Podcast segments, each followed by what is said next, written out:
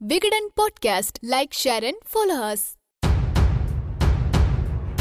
நமக்கு எது வசதி என்பதில் எது சரி என்பதை மறந்து விடுகிறோம் என்கிற பிரபலமான ஒரு வரி உண்டு. பின்விளைவுகளை குறித்து எந்த பார்வையும் இல்லாமல் தற்போதைக்கு பிழைத்தால் போதும் என அப்போதைக்கு அங்கீகரித்த பல விஷயங்கள் பலருடைய எதிர்காலத்தையே திருப்பி போட்டிருக்கிறது. உண்மையை சொல்ல வேண்டுமானால் எதை சார்ந்து வாழ ஆரம்பிக்கிறோமோ பின்னாளில் நமக்கே தெரியாமல் அதை நாமே உருக்குலைத்து விடுகிறோம் என்பதுதான் உண்மை. அப்படி அவ்வளவாக சொல்லப்படாத பல நைஜீரிய தலைமுறைகளின் ஆயுளை முடித்த கச்சா எண்ணெயின் கதைதான் இது. நைஜீரியா இயற்கையாகவே கச்சா எண்ணெய் கிடைக்கிற ஒரு நாடு. முக்கிய தொழிலாக இப்போது இருப்பதும் அதே கச்சா எண்ணெய் தான் ஆப்பிரிக்காவில் அதிக பெட்ரோல் உற்பத்தி செய்கிற நாடு நைஜீரியா தான் நைஜர் டெல்டா பெட்ரோல் உற்பத்தியில் மிக முக்கியமான மாநிலம். நாட்டின் முக்கியமான ஆறு நன். அலையாத்தி காடுகளுக்கு இடையே ஓடியது. அதை சுற்றி பல ஊர்கள் இருந்தன. ஐம்பது வருடங்களுக்கு முன்பு அதை சுற்றி உள்ளவர்களுக்கு அந்த ஆறுதான் எல்லாமே. மீன்பிடி தொழில் அப்போது முக்கிய தொழிலாக இருந்தது. ஐம்பது ஆண்டுகளுக்கு முன்பு கச்சா எண்ணெயை எடுக்க பல ஆயில் நிறுவனங்கள் நைஜீரியாவுக்கு படையெடுத்தன. அதற்கு முன்பும் நிறுவனங்கள் இருந்தன. ஆனால் மிகப்பெரிய பாதிப்புகள் என எதுவுமே நிகழவில்லை. எல்லோருக்கும் வேலை கிடைக்கும் என்பதால் மக்களும் அரசும் அமோகமாக அவர்களை வரவேற்றார்கள். பல எண்ணெய் நிறுவனங்களும் தங்களுடைய தொழிலை தொடங்கினார்கள். பைப்லைன்கள் அமைத்து தொழிற்சாலைக்கு கச்சா எண்ணெயை கொண்டு சென்றார்கள். மக்களை விபரீதத்தின் பக்கம் கொண்டு சென்றதில் இந்த பைப்லைன்களுக்கு மிகப்பெரிய பங்கு இருக்கிறது. கொடூரமான பல பக்கங்கள் இங்கிருந்துதான் ஆரம்பித்தது. பெட்ரோல் நல்ல விலைக்கு விற்கப்படுவதை மக்கள் அப்போது அறிந்திருந்தார்கள். பெட்ரோலிய நாடு என்பதால் கச்சா எண்ணெயில் இருந்து எப்படி பெட்ரோலை பிரித்தெடுப்பது என்பதை பலருமே அறிந்திருந்தனர். இதற்கு அடுத்து நடந்த விபரீதத்தை தெரிந்து கொள்வதற்கு முன்பு அங்கிருக்கும் அலையாத்தி காடுகளை பற்றி நாம் தெரிந்து கொள்ள வேண்டும். இங்குள்ள அலையாத்தி காடுகள் பல வழிகளை கொண்டவை. சுமார் ஆயிரம் சதுர கிலோமீட்டர் கொண்டவை. அந்த காடு ஒரு குழந்தையை போன்றது. யாரை கொண்டு சென்று விட்டாலும் காணாமல் போய்விடுகிற அளவுக்கு பல வழிகளை கொண்டது. காணாமல் போனவர்களை கண்டுபிடிப்பது கூட சிரமமான பணியாகத்தான் இப்போது வரை இருக்கிறது. நன்கு அறிந்தவர்களை தவிர வேறு யார் சென்றாலும் சுற்றலில் விட்டுவிடும் மாய பூமி அது. அதை ஒட்டிய பகுதியில்தான் எண்ணெய் நிறுவனங்கள் கச்சா எண்ணெய் கொண்டு செல்லும் பைப்லைன்களை அமைத்திருந்தார்கள்.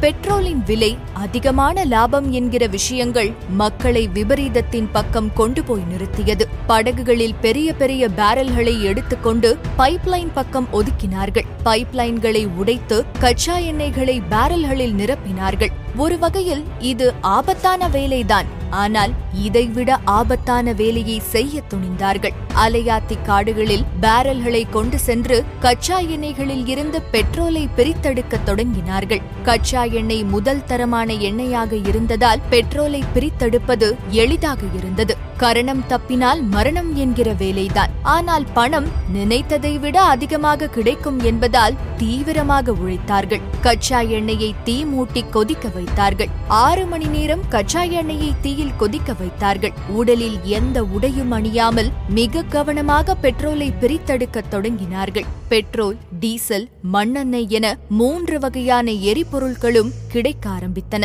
இருபது லிட்டர் கச்சா எண்ணெய் பத்து லிட்டர் பெட்ரோலை கொடுத்தது. அங்கு வேலை செய்தவர்களுக்கு ஒரு மணி நேரத்துக்கு பதினைந்து யூரோக்கள் சம்பளமாக கொடுக்கப்பட்டது. இது அவர்களின் மற்ற வேலைகளை காட்டிலும் மூன்று மடங்கு அதிகம். இதை பார்த்த பலரும் விபரீத வேலைக்கு படகை எடுத்துக்கொண்டு கிளம்பினார்கள். அலையாத்தி காடுகளில் கச்சா எண்ணெய் தயாரிப்பது அவ்வளவாக வெளியே தெரியாத வண்ணம் செயல்பட்டார்கள். அதற்கு சூழலும் இயற்கையும் அவர்களுக்கு ஒத்துழைக்கவும் செய்தது. அரசோ ராணுவமோ அவர்களின் இருப்பிடத்தை கண்டறிவது அவ்வளவு கடினமான வேலையாக இருந்தது. அப்படியே ராணுவத்திடம் சிக்கிக் கொண்டாலும் பணத்தையும் பெட்ரோல் பேரல்களையும் கொடுத்து அவர்களிடமிருந்து தப்பித்தார்கள்.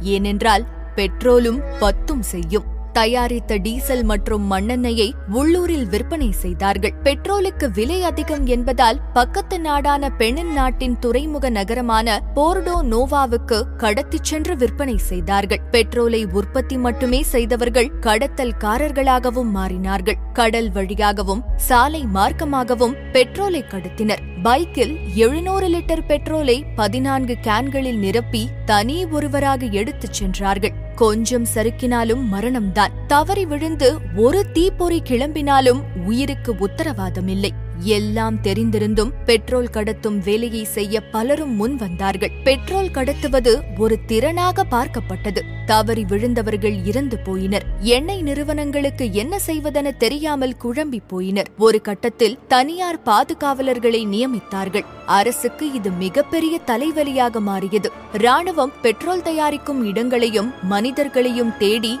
வேட்டையை தொடங்கியது. ஆனால் அது அவ்வளவு சுலபம் கிடையாது. அலையாத்தி காடுகள் அவர்களுக்கு மிகப்பெரிய சுமையாக அமைந்தது. பெட்ரோல் ஏற்றுமதியால் கடத்தல்காரர்களிடமும் மக்களிடமும் தாராளமாக பணம் புழங்க ஆரம்பித்தது. ஆயுதங்கள் வாங்கினார்கள். குரூரம் வளர்ந்தது. கொலைகள் நடக்க ஆரம்பித்தன.